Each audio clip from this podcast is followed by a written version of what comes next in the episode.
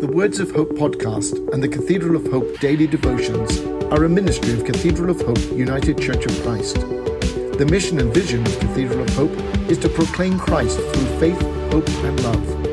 To support this ministry, please subscribe to and share this podcast. Follow us on social media and donate through our website at www.cathedralofhope.com forward slash give. The devotion for today, Tuesday, March 22nd, 2022, was written by Reverend Dr. Gary G. Kindley and is narrated by Jay Williams. Today's words of inspiration come from John 16, verse 33. I have told you all this so that you may have peace in me. Here on earth you will have many trials and sorrows, but take heart, because I have overcome the world. Hear today's words of hope struggles. If you struggle, you are most fortunate, the man said to me years ago. Really? I cynically thought to myself from behind my polite smile. I wondered to myself if it was his way of coping with the hardships of life. This was not a man who was leaving the shopping mall with arms piled high full of packages at the holiday season, struggling to manage his abundance.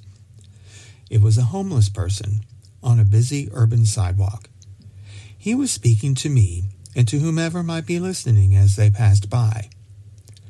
He struck a chord with me that left me pondering long after he was in the distance. What does it mean to struggle?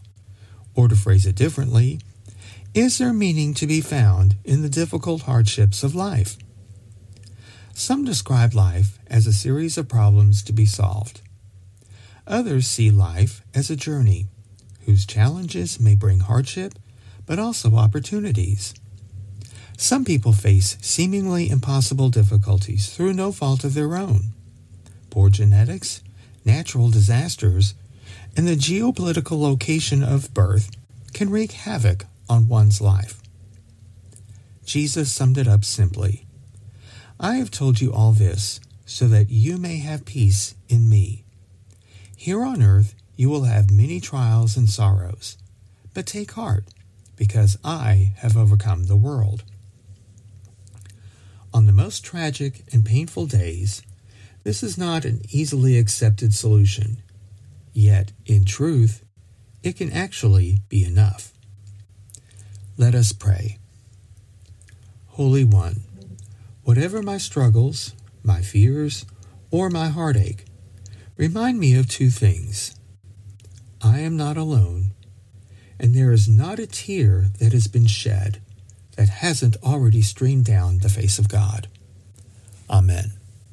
The Words of Hope podcast and the Cathedral of Hope daily devotions are a ministry of Cathedral of Hope United Church of Christ. The mission and vision of Cathedral of Hope is to proclaim Christ through faith, hope, and love. To support this ministry, please subscribe to and share this podcast follow us on social media, and donate through our website at www.cathedralofhope.com forward slash give.